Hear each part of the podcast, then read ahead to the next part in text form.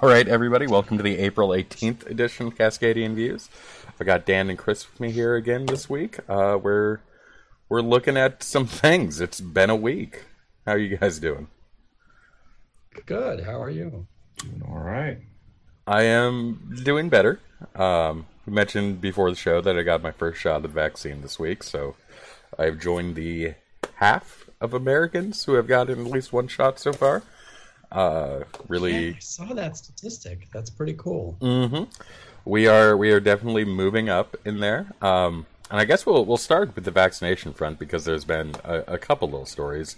One of which I actually have in the uh, topic list here. The Johnson and Johnson vaccine was uh, pulled. They suspect it'll be brief. Um, Fauci was on TV today saying that uh, he doesn't expect we're just going to get rid of it; that it will be back.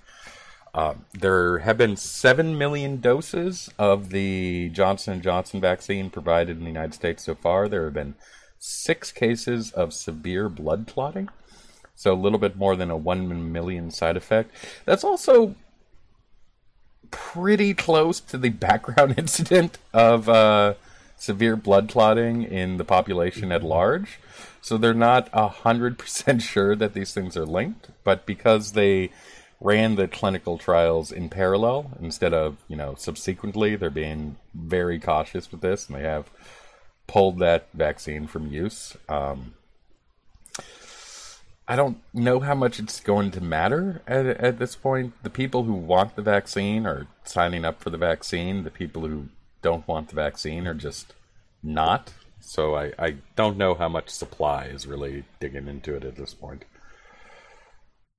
Well, and also you've got two other vaccines out there as well in circulation. So, yeah, it's moving right along and moving at a very good clip. I think we're well past 2 million a day that are being administered. So, Mm. you know, we're, nearly 1% of the population is getting a shot a day, which is pretty astonishing. When Biden first came into office, his plan was to do 100 million vaccinations in the first 100 days. Everybody thought that that was pretty risky, that that was pretty quick. It looks like we're blowing past it. Like, just in the rearview mirror, getting smaller and smaller as we go by. I mean, probably going to be hitting somewhere close to 150, 160 million, I think, by day 100, I want to say. hmm So, yeah, fantastic. There is increasing uh, resistance to vaccination, particularly among Republicans. Uh, something like half of Republicans say that they don't intend to get vaccinated. Uh, it's weirdly partisan in a way I don't really understand. I mean, just tell them Trump developed the vaccines. They were they were made while he was in office. I, I don't see why they're pushing back so hard on this. Well, everything must be partisan now. Yeah. It is. I mean, Sorry, go ahead, Dan. yeah, it's kind of born of a whole belief that the disease itself is this hoax, this made up plot that was invented to kick Trump out of office in the first place. So the vaccine or conceding to conceding to the disease's existence in any way is you know, a betrayal of Trump. So Uh, kind of on that note, there was a big photo op that, um, God, what's her name? The the young one, the young Trump, uh, Ivanka, uh, right? Ivanka, yeah. Yeah, she. I Uh, was just gonna say which. yeah, I I realized after I said the young one, I, people are probably going to say Barron, but I meant Ivanka. Um, she did a big photo op getting her vaccine the other day, trying to, I guess, encourage Republicans to get it, which is, you know, helpful. I guess you're still a shitty person, but you're helping out. Um, It's more than her father did. Yeah. So, very much so. Speaking of everything having to be partisan, did you read W's op ed or did you watch his Sunday show appearances today? I have not. read about it. I didn't actually see it itself. Yeah, he he's trying to show Republicans the light on on immigration, as I put it. Um, he's calling back to his pathway to citizenship bill, talking about the rhetoric that Republicans use to discuss immigrants and how dehumanizing it is. Um, W was really the last Republican who believed in that thought that uh, Hispanics were essentially a, a fertile recruiting ground for the Republican Party, that they're highly religious, very family orientated, that they are a natural fit for a conservative party. Um, in fact, at one point, he had a majority minority cabinet when he was governor of Texas. Um, and he's he's really kind of hitched his brand to trying to turn Republicans back to that that thought process on immigration. I don't know how well it's going to work, but he he really did take him behind the woodshed in a way that I wasn't expecting a former Republican president to talk about his own party. It was it was pretty strange to me. Yeah, yeah. I mean, I haven't read the editorial, but I mean, I'm familiar with you know his history, and he definitely did better than most Republicans had performed with those demographics had since. Uh, it's a little strange. I mean, there's been at least a bit of a dead cat bounce in performance, at least among those groups. Trump, I mean, his performance at least improved in you know the last cycle or so. in specific areas. It, it wasn't an across the board thing. Like he didn't substantially improve in Arizona, for example, but in the Rio Grande Valley, where there's a lot of like Hispanic farmers and whatnot, he he almost flipped it on its head from what it was before. He got a, a wide Yeah. majority of those votes. Same thing in Miami, which is one of America's Right. most heavily Hispanic cities in the country. He he did just so much better. Um, but really only in the percentages. The number of Hispanics voting for uh, Clinton and voting for um, Biden remained about the same. He just managed to pull up another like 400,000 Hispanics out of nowhere to vote for him. Interesting. Yeah, and Bush really wants that more the more broad based appeal to the Hispanic community. He he talked about looking for common ground rather than common enemies. Um, it- it's just a much more kind of touchy feely vibe, and it is. He he had to fight his party even back in like 2004, 2006 over the uh, the comprehensive The immigration, immigration bill. reform bill. Yeah. yeah, he ended up losing that fight too to the other Republicans. Right. I mean, that was really those the, those were the days of uh, Tom Tancredo and uh, all those creatures. It was uh, you know Louis Gohmert was also really making his stride back in those days too. Yeah. Yeah. I, Hmm. I mean, I guess I would feel that's always been Bush's position on this, and it's totally, um, totally sincere, and I don't doubt that. But then I also remember how merrily he went after the LG, not he himself, but you know, cleverly Yeah. offsourced it to his campaign, went after the LGBT community to get reelected in 2004. Yeah. Uh, there is like personal history with this though as well. His brother is married to a Hispanic lady. He himself, uh, it was he cut his own Spanish language ads, and I'm not fluent in Spanish, so I, I can't really tell you anything. But it was it was widely said that he was uh, a better speaker in Spanish than he was in English.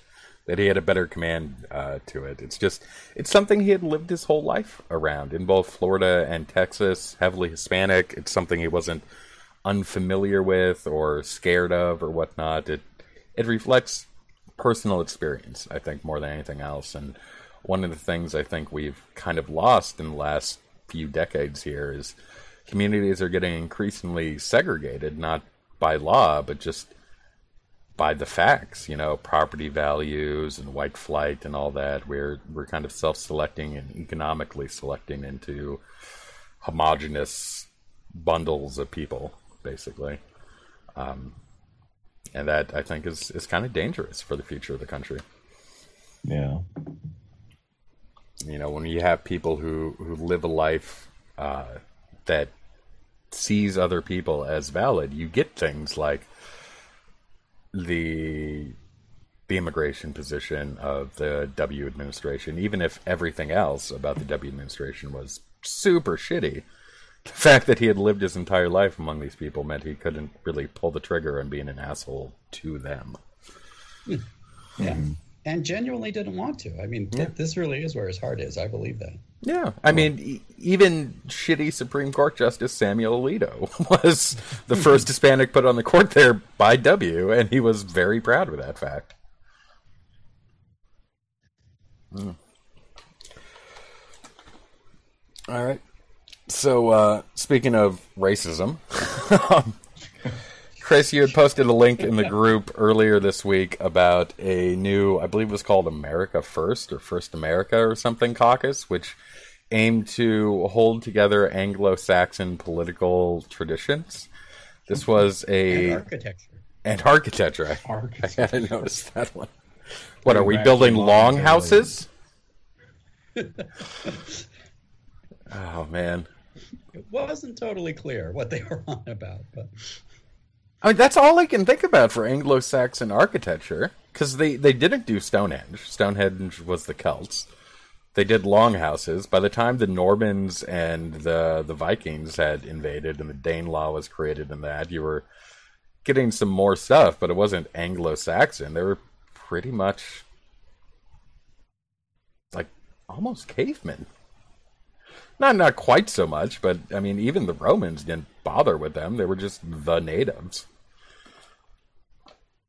Yeah, weird to me. I don't think Anglo-Saxon architecture is really like fertile ground for for any sort of pride. Um, but the the caucus got a lot of pushback from Republicans. Even some who said that they were creating it now said that that's a media lie and that they had nothing to do with it. Um, the Republican leadership has kind of put the kibosh on it. Looks like it's going absolutely nowhere. That's that's fair to say, correct?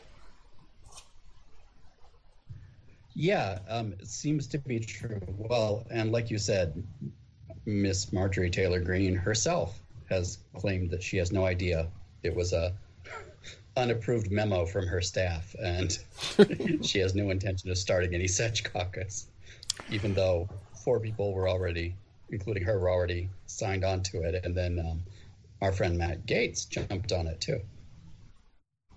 As I could have probably expected. uh, has there been any movement on the Gaetz thing, uh, Dan? Well, let's see here. Since the last week, wasn't there the? Uh, didn't you post the story? The the New York Times had his friend making a plea or something? Like yeah, that? Uh, we we briefly talked about that last week, but I'll I'll bring that up again then. Um, yeah, so the guy who was involved with Gaetz and setting all these up and procuring prostitutes and whatnot has, uh, I, I, guess, late last year, although it only came out um, in a court filing a couple weeks ago, but he has turned state's evidence. He's signed a cooperation agreement with the prosecution uh, in return for you know consideration in his sentencing. He's going to be giving up some information and helping out their investigation. I mentioned last week the FBI does not roll down. You you roll up. So that's that is bad news for Gaetz. They're not flipping this guy so that they can arrest more prostitutes. They're flipping this guy so they can arrest Gaetz. uh, Looking forward to it. Yeah, yeah it'll be fun. Um, some of the women gave an interview to New York Times this last week where they uh, talked about how much uh, Congressman oops. Matt Gaetz avoided. Sorry, I had an auto playing video in the background when I loaded up this news article. Uh, talked about how Gaetz would share uh, ecstasy and cocaine with them, how he'd show up uh, in his formal wear from a political event. He'd come over right after so that he could, you know, get up to his fun time. Uh, it's just, it's looking so bad for him. I just, and I, and still, the total number of congressional Republicans who have publicly called for something to be done. Really, just Kinzinger, I think. Yeah. um, CNN has now also gotten their hand on the Venmo and Apple Pay receipts from Gaetz to to these women. Previously, only the New York Times had them. Uh, they're now kind of filtering out to the rest of the the media at this point. Um, all the receipts that CNN has took place between 2018 and 2019. Uh, nobody has mentioned any 2020 receipts, so at this point, I'm actually impressed he respected quarantine. I guess. Hmm. That would be that would be my best case scenario takeaway. Uh, Gaetz spokesman did not have any response to this, except to say that uh, whenever the media has an anonymous source, it means they're making shit up.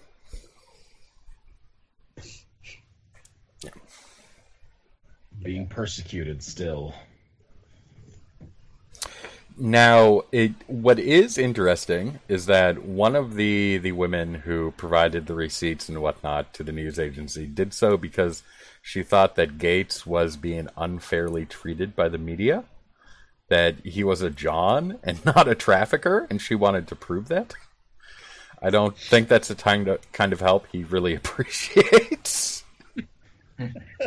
That's hilarious. yeah. Perfect. You guys, stop going after him. He was so generous with his cocaine and ecstasy. Yeah, that's Come basically on. what she was saying. She's like, this is what everybody who rents a hooker does. They pay you money, they provide little treats, and they get their fun. Gaetz was not trafficking women in on planes and shit. He was just a hardworking American man enjoying his prostitutes.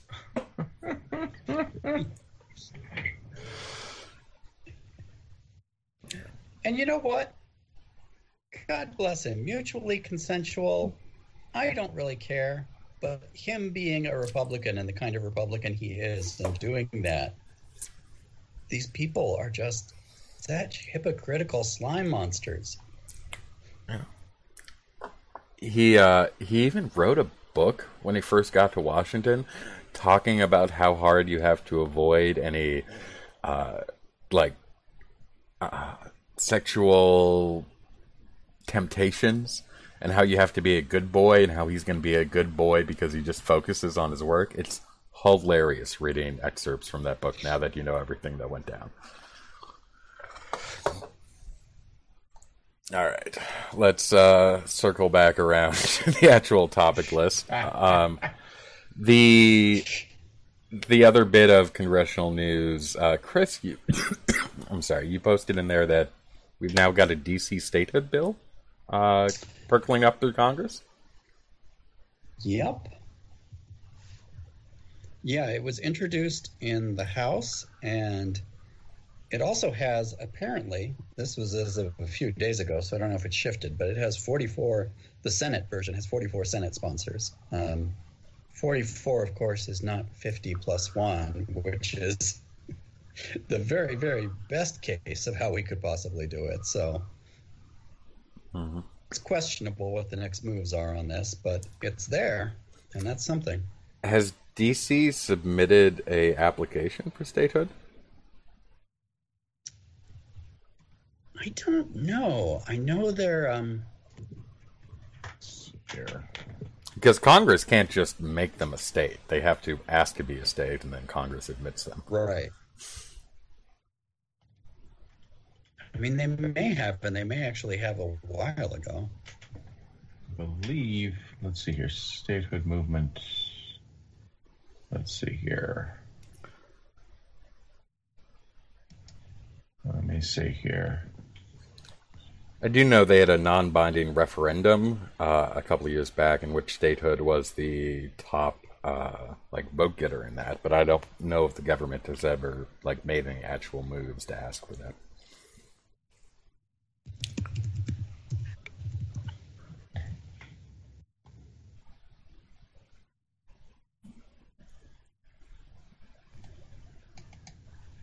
Oh, um, as I'm looking for the answer to that, full house scheduled to vote Thursday. So what happened earlier this week is it came out of committee in the House. Yeah. So there's actually a vote scheduled. I mean, of course, it, it's it's the Senate still that's going to be the holdup, as Yeah. always. I think they they might have actually had a vote on it in the House in the previous session. I'm not sure. So, aside from full statehood, the other option that I've seen people kicking around is returning DC to Virginia to get it out of its, you know, kind of special status and put it into a state. The Right. the land that DC was on was taken from Virginia. There's supposed to be mm-hmm. another half that was taken from Maryland on the other side of the Potomac, but they ended up not. Or I I might have that reversed. They may have taken it from Maryland and given it to DC and not taking the stuff. Uh, let me look at a map here real quick. Yeah, and that's that's one of the favorite Republican versions you see sometimes is Right. let's give all the land back to back to the states and just have a tiny little district. Okay, yeah, Right. excuse me. It would be giving it back to Maryland. They took land from Maryland for DC. They were supposed to take the other half on the other side of the Potomac from Virginia for whatever reason. That never ended up happening. So DC has only been the uh, the Maryland half since it was created. Mm. I mean, polit- politically, it would give them representation. But on the other hand, um, just in the the realpolitik of it, we don't really need to shore up either Maryland or Virginia. Right. Better would be to I don't know, put it into West Virginia or something. You might tilt it. you know, So- surprisingly, I think that might. you know, it's Yeah, you could Half- talk me into that one. half a million people. I mean, what's the per- current population of West Virginia? They got two two House members, so it's got to be a little bit. Uh, let's see here.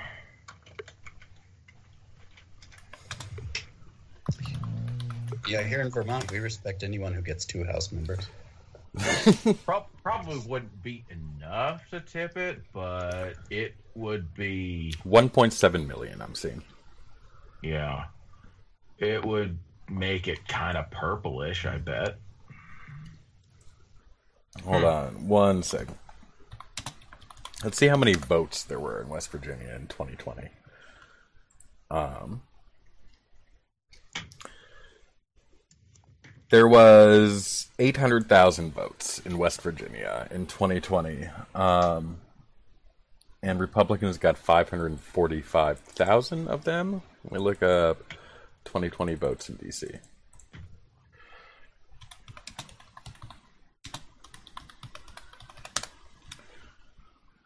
All right, I'm on board. Um, Yeah. There was 350,000 votes in DC in 2020, so that if all those votes voted Democrat and basically all of them did, Mostly do. yeah, that that would have been enough to flip uh, West Virginia. Nice. All uh. Let's do it. hey, So, then I'm you not know, familiar Manchin with could anything about- Manchin could like that then. Yeah. Yeah, Yeah, That's how we do this. one of us should pitch it to him. Yeah. Uh, all right, and I guess the other bit of national news is that Biden has announced an end to the Afghan war. That's going to be coming up on September 11th, the anniversary of 9/11, which was the kind of the thing that kicked off the Afghanistan war, the reason that we went in there in the first place. Um, kind of weird to me that we're getting out of Afghanistan before we're getting out of Iraq. Anybody else feel that's that's odd? I mean, at this point, Afghanistan is less of a mess, kind of. Yeah, but also at this point, Afghanistan does still kind of want us there, and Yeah. uh, it, I mean, I felt okay going into Afghanistan. I don't think I feel okay knowing it's a 20 year thing now, but at the time, uh, it was a pretty clear connection between bin Laden and the September 11th attacks. Uh, the Taliban government in Afghanistan at the time had been actively shielding bin Laden and allowing him to prepare and orchestrate that attack from Afghanistan. Um, it just seemed like a much more understandable reaction to the September 11th attacks than Iraq was, uh, like a year later, which came out of left field and really didn't seem to touch on anything. Um, and the government of Iraq really does more or less want us out of there. um, whereas the government of Afghanistan is pretty chill with us being there. Uh, they they appreciate the security help, probably because their security forces absolutely suck.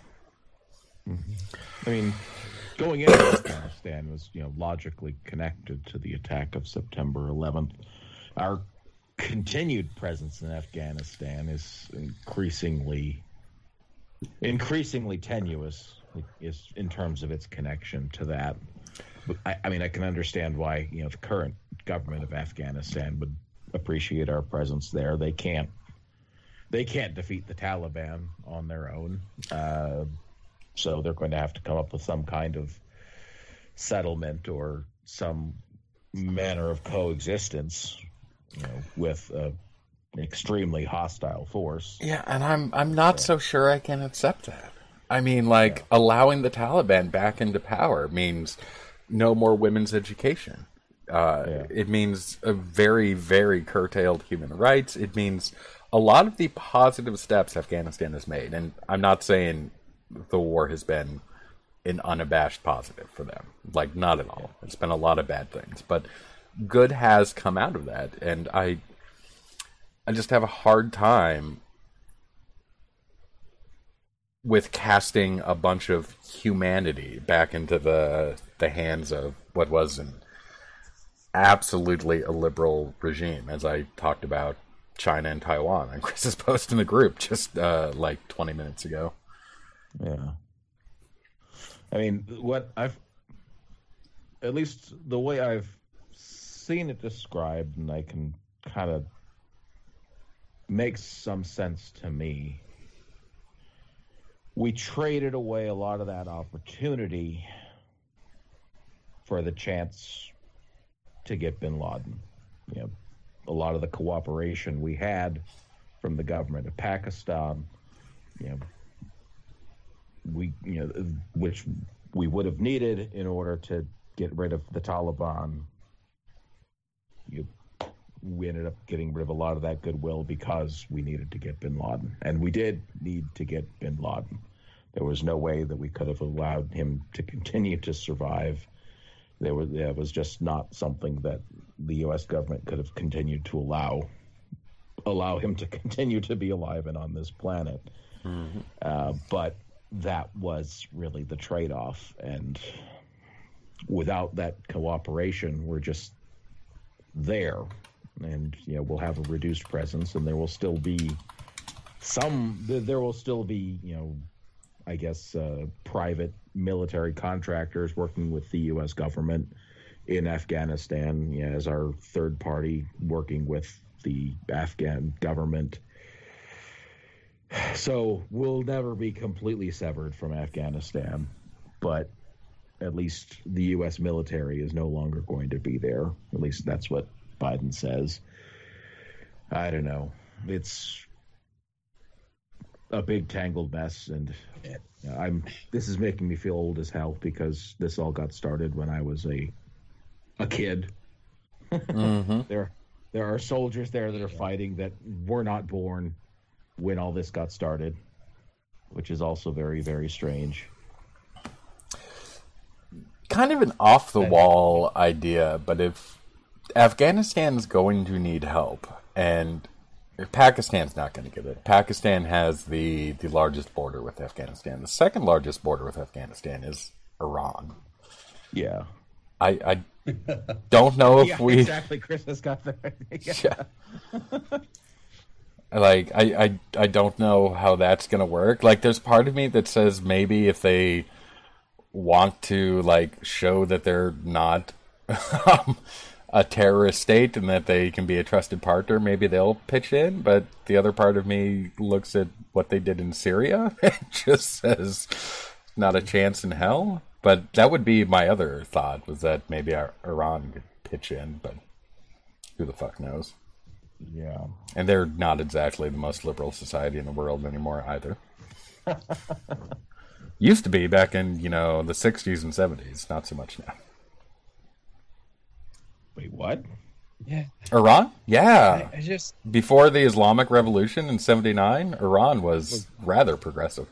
I mean, kind of. I mean, you still had a Yeah. pretty I mean- terrifying regime under the Shah. But That's true, but I they mean, politically progressive at all. They were they were socially kind of cosmopolitan. and yeah, liberal. yeah, I Mhm. suppose that's true. Yeah. sorry, I was looking at this mostly through the framework of, like I mentioned earlier, women's education and, and Yeah. whatnot, uh, which used to be Right. something that Iran was actually pretty pro uh, until That's the true. clerics took over. That's true. Yeah. Do you think we actually uh, leave on 9 11? Hmm. You know, Trump has piped up about that today. Oh, he What do you has. He says we should leave sooner because 9/11 should be a sacred blah blah blah blah blah. Oh. Well, I see. And you know, to give him no real credit, he did. he was ready to totally withdraw every single person gone I was until say, yeah. the senior military people basically refused. He he was yeah, that's right. He was going to invite the Taliban and you know have a big rose garden ceremony with them on 9/11. So I remember Sure. that. yeah, It's Yeah. certainly holding that memory sacred. yeah, Nixon and China and all that. Do you guys remember the Bamiyan Buddhas? Oh yeah, oh yeah. That was that was way back in the day. Not so. That was like six months before we invaded Afghanistan. And looking back at it, I always thought it was weird. That was the summer before September 11th. Um, Yeah, And so when that came down, it was it was weirdly like the piece of, of backstory in a film or something to kind of explain to you who everybody is. Like that really did just cover the news for like a week. Uh, and I learned everything I ever wanted to know about Afghanistan and the Taliban and what sort of people they were. And then, like six months later, we invade. I always thought that that worked out very, very strangely. It was like exposition from a movie. Well, yeah. and yeah, we, yeah, there was, they first, the Taliban were first taking over in the 90s, and you kind of hear a little bit about it in your middle school classroom, and like hear these people that are, yeah, shutting down all the women's schools and stuff like that, and yeah, brutal, brutal. Just the the older I get, the more like actually offended I get over things like that. Um, Like what happened in Hong Kong the last couple of years has really just absolutely incensed me. Um, this idea that people who who had a, a functioning, vibrant democracy can have that taken away, not through their own actions, but through, you know, uh, a tyrant who's just imposing their will and whatnot. And I have a hard time thinking about Afghanistan because I really. I don't like the imperialist nature uh, of a lot of these conflicts where we think we can run things better. But I also appreciate the steps that we've taken to promote human rights and, and freedom and whatnot. And it's just, it's a circle that I'm never going to be able to square, really. Like, uh, Yeah. if if China started doing anything with Taiwan, I would 100% be behind sending the U.S. fleet into there. I mean, damn the war that that would cause, damn anything. Like, these are our values. We need to stand up for them, and I'm not going to sacrifice millions of people just because the tyrant can be a dick. Um, and Afghanistan, I, I feel very much the same way. Like, I, I don't think we should be in charge of these people's lives. I believe that they should be. But if we're not the ones in charge, the Taliban is just going to take over through guns again. Mm-hmm. I it's it's such a difficult situation. I really don't think that there are any right answers to that. There's nothing about it that isn't completely tragic because uh, I think everything that's been said so far is right. We needed to do that. That was the war we actually needed to do while we were ignoring it, you know, half doing it, concentrating on Iraq. That like we needed to go in there, and then we had a responsibility to reconstruct once we were in there, and we just didn't do any of it right. And you know what's what's the answer? Stay another twenty years? If we mm-hmm. had a clear plan, maybe, but we've had literal decades to like get a coherent plan for what we were going to do and what we totally do have a moral responsibility to have done, and we haven't. Mm-hmm. Mm-hmm. All right. Well, now that we're all depressed, let's turn that around to our local stories. Um, Dan, you have a, a bunch of news about police reform bills in Washington. You want to tell us a bit about that? Absolutely. So, I mean, yeah, trying to figure out a way to make policing a little bit more just and a little bit less harsh and make the, I guess, the violence that seems to be inherent in policing a little bit less harmful and a little bit less likely to fall upon, you know, eth- uh, racial minorities or less likely to fall upon racial minorities has been one of the topics that's been you know, with our uh, legislature this session, and they've had a, about a dozen, just shy of a dozen bills that have come out this session that have either passed or are about to pass and get to the governor's desk.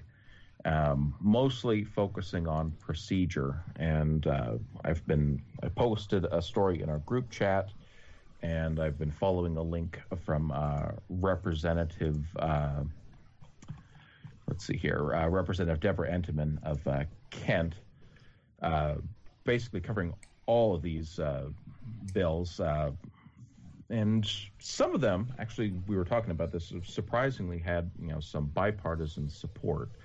Uh, at a baseline, the one that we were talking about was concerning collection of law enforcement data.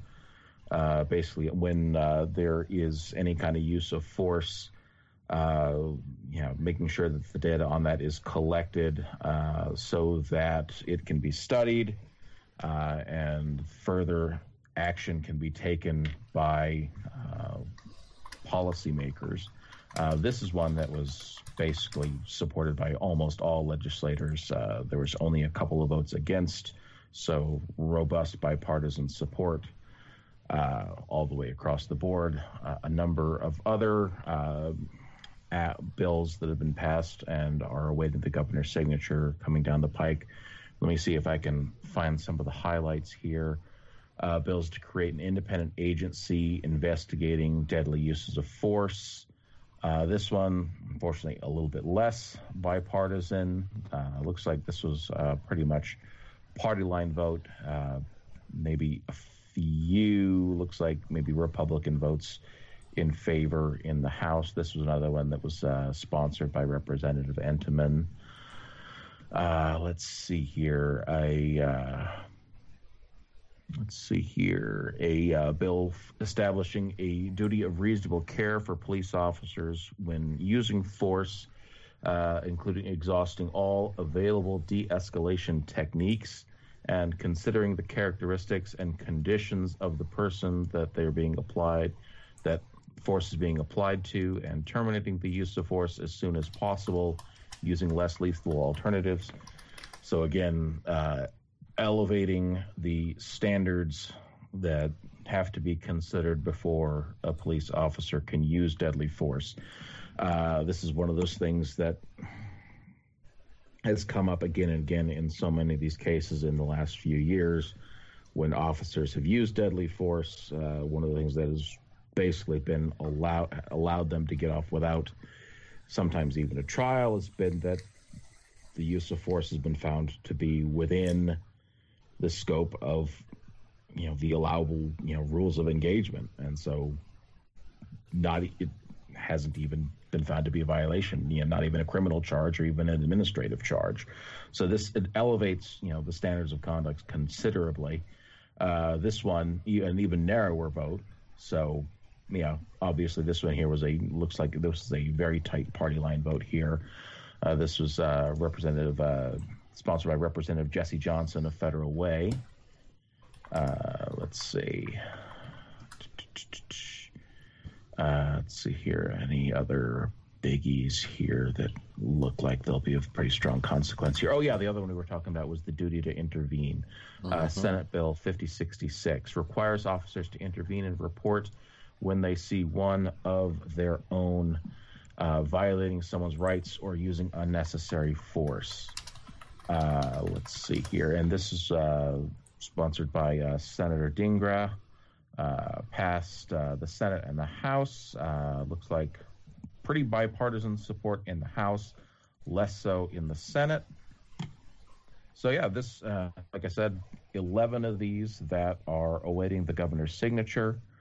Uh, so many tragic, tragic stories nationally that we've seen over the last, you know, even in the last week. I mean, you know the story in Chicago just a few days ago, just terrifying, and they seem to be interrupting each other as it goes on and on. So hopefully, some encouraging changes here to the way some of these uh, practices are done, and hopefully they bear some fruit by some of these local changes here and this uh, is taken as a model elsewhere. And hopefully, these changes that can be built on going further. It's very liberating to see actual movement on on some of these bills, and you know, Washington is a state that does get things done. Um, mm-hmm. in a very, very impressive way, and I have to hand it to you guys. Um, most other places, lots of what ifs and if onlys and we coulds and, and whatnot. Washington is actually putting pen to paper and pushing stuff through the legislature. Well, you absolutely have to. I mean, it's you know you've got when you've got a trifecta like this, especially with pretty significant majorities in both the House and the Senate. I think it's a moral imperative to respond, you know, to these mm-hmm. you know mm-hmm. issues, especially in cities like Seattle, where you know we're, I guess, uh, states like Washington, which have cities like Seattle, where you know, Seattle PD has come under significant scrutiny in the past for its treatment of African Americans. Uh, there, there's a moral imperative to respond, and so I hope that this is at least going to generate better practice. And if it doesn't, then it's going to require further reform and further further scrutiny and further action. But yeah, at least it's a start. Absolutely. Mm-hmm. All right. I, I think that's our topic list for the week. Is there anything else anybody wanted to mention? Um, the verdict on this very topic we've just been talking about the verdict oh. and the show trial is probably coming out this coming week. That's right. Ooh. Any day now. That was a pretty quick trial. I, am kind of used to murder trials lasting months, and this lasted like three weeks. Yeah. Uh, uh, Dan, did you watch any of that um, that trial? I have, I have not. I've kind of checked in on some of the developments from day to day. I, I feel like it's going towards a conviction, but uh, you know, it's tough to say. It's, you're not really sure what a jury is thinking, but and forgive me if this maybe gets a little bit too personal. I can edit it out if you want. But do you have any trial experience? Uh, like in any kind of criminal cases? Oh, Yeah. No? okay. I was just curious. Uh, all right. Well, yeah, I guess we'll talk about that next week, assuming it comes in. Uh, we may have a dirty cop off the streets. It would be nice to see. A little bit of accountability. no. Absolutely. Yeah. All right. Well, have a good week, guys. Thanks for joining me. Yeah, you too. Mm, Bye.